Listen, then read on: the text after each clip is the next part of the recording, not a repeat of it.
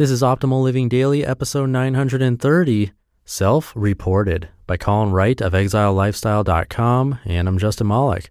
Happy Thursday, getting close to the weekend. And welcome back to Optimal Living Daily, or the OLD podcast, where I read to you from some of the best blogs I can find and get permission from, mostly covering personal development and minimalism on this show. And thank you to Gusto for their support. Payroll and benefits are hard, especially when you're a small business. You don't have time to be an expert in things like taxes and regulations, and old school payroll providers just aren't built for the way you work today. Gusto is making payroll, benefits, and HR easy for small businesses. Modern technology does the heavy lifting, so it's easy for you to get it right. You no longer have to be a big company to get great technology, great benefits, and great service for your team. In fact, 9 out of 10 users say Gusto is easier to use than other payroll solutions. I agree. If you don't believe it, just Google them. People love Gusto. So to help support the show, Gusto is offering our listeners an exclusive limited time deal. Sign up today and you'll get three months free once you run your first payroll. Just go to gusto.com slash old. That's G-U-S-T-O dot com slash O-L-D. For now, let's get right to it and start optimizing your life. Self Reported by Colin Wright of ExileLifestyle.com. For about a month, I've been tracking my sleep habits using two different sensors. One of these sensors is tucked under my mattress, plugged into the wall, and connected to my apartment's Wi Fi. It keeps track of movement and seems to be fairly sensitive. It gets a lot of its most vital data from my breathing as detected through the mattress. It then packs that data together each morning, sends it away to a processor farm somewhere, and spits out its findings to an app on my phone about 30 minutes after I've woken up and started my day. The other sensor is built into my fitness tracker, a simple gizmo that I bought primarily to help me keep tabs on my heart rate while I'm running, but which has also, as a byproduct, allowed me to discover that my heart rate doesn't get as high as I thought when I perform my normal nightly workout routine, but does get quite high when I play guitar. This little wrist mounted gadget uses similar data to tell me how I slept the night before, and that data is also presented most cohesively through another app on my phone. What's been particularly fascinating to me has been the difference in reporting between these two devices. It took a few weeks to determine the specifics, but I've come to realize that the fitness tracker seems to bundle all the time from when I get into bed until I get out of bed in the morning as my sleep period, while the mattress base sensor is more granular waiting until I actually fall asleep before it starts sorting out whether I'm in a light, deep, or REM sleep state. Part of the issue here is that I usually read for anywhere from 15 minutes to a few hours while in bed before actually sleeping. The light's out, the light on my Kindle turned down low. This is one of my favorite routines and one I've been enjoying for years. I'll sometimes check my phone, also turn to a low light nighttime setting to check when I get into bed and when I set down my book. But by comparing these two sensors' data, I've been able to derive a more accurate outline of my timing for these portions of my night.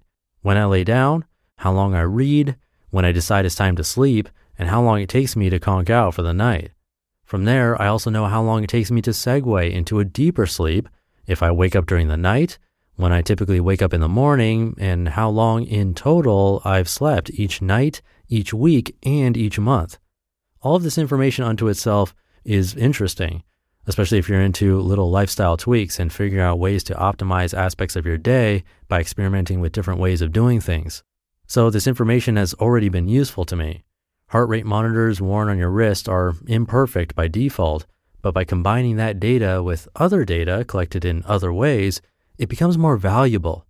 Such monitors also come with important privacy trade offs, but for my purposes at least, those trade offs are currently worthwhile.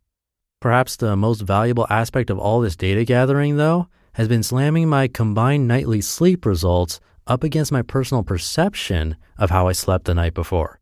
Each morning, before checking my little data collection apps to see how the machines think I did, I'll take a moment to self assess, to consciously think, okay, well, how did that go? I found that over the course of the month, my estimates have gotten better. Because I've had this more objective information available, I've been able to combine the feeling of being especially well rested or especially not well rested with the quantity of hours slept or the deepness or lightness of my sleep or with noises or internal conflict waking me up throughout the night. Having the objectivity to anchor my subjectivity, in other words, has helped me increase the quality of my subjective interpretation. One of the major flaws found in the world of sociology is that much of the information collected is based on self reported data points. The sociologist asks someone a question, and the person on the other end of that question answers to the best of their ability. That information is then used to ascertain larger truths. In some cases, this isn't much of an issue, but quite often we are terrible at gauging things, at unaided self assessment. And that includes things we've been doing for a very long time, like sleeping, like determining when we got to sleep, like determining how well we slept last night compared to some other random night the previous month. There are a great many variables that can warp our perception of such things, and unfortunately, we often make decisions based on that warped perception. We tell ourselves that everything is fine, but in reality, we're feeling stressed and frantic and unwell. Had we better means of comparison, we might realize this. But being stuck in our heads, our bodies, the way we are, it's nearly impossible to extricate our assessment from our subjective experience. Maybe things seem like they're going well because we were less stressed, less frantic, less unwell feeling yesterday than the week before. That doesn't mean we couldn't change things around to feel even better were we able to recognize our more expansive baselines.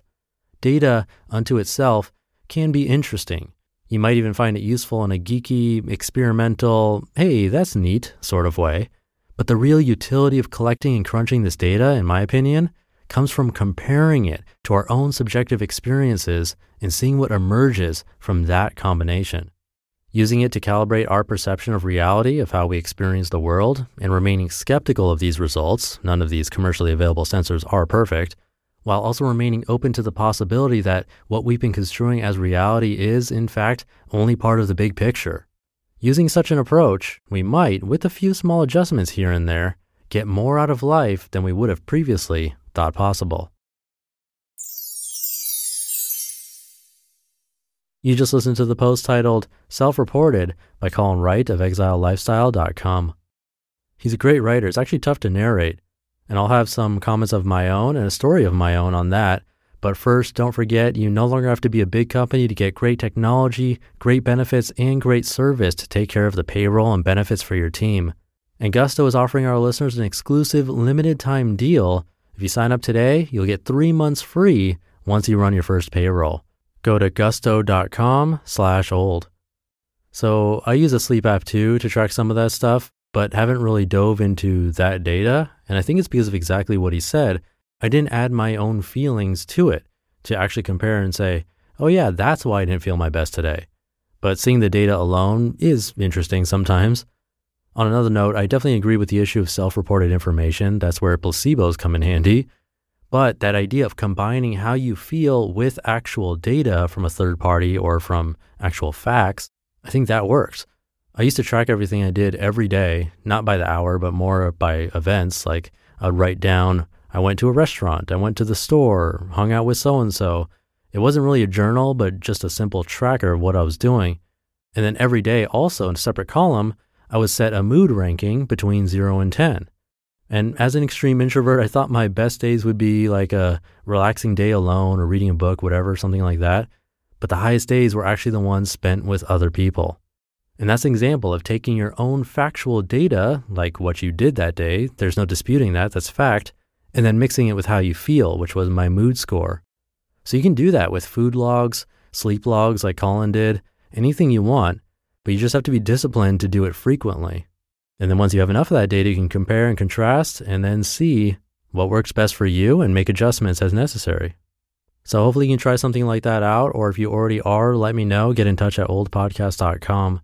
But I'll leave it at that. I hope you're having a great day. Thank you for being here and listening to me and for subscribing to the show and I'll be back in the Friday show tomorrow reading to you. So I'll see you there where your optimal life awaits. Hey, this is Dan from the Optimal Finance Daily podcast, which is a lot like this show, except more focused on personal finance. Justin handpicks the best posts he can find from blogs and authors like Ramit Sethi, Mr. Money Mustache, and more, and I read them to you five days a week. So if you enjoy this podcast, come on over and subscribe to Optimal Finance Daily too. And together, will optimize your financial life. You've been listening to Optimal Living Daily. Be sure to hit the subscribe button to stay up to date on each new episode and head to oldpodcast.com. That's O L D podcast.com for a free gift as well as more actionable tips and resources to help you maximize your potential. Thanks for joining us, and remember, your optimal life awaits.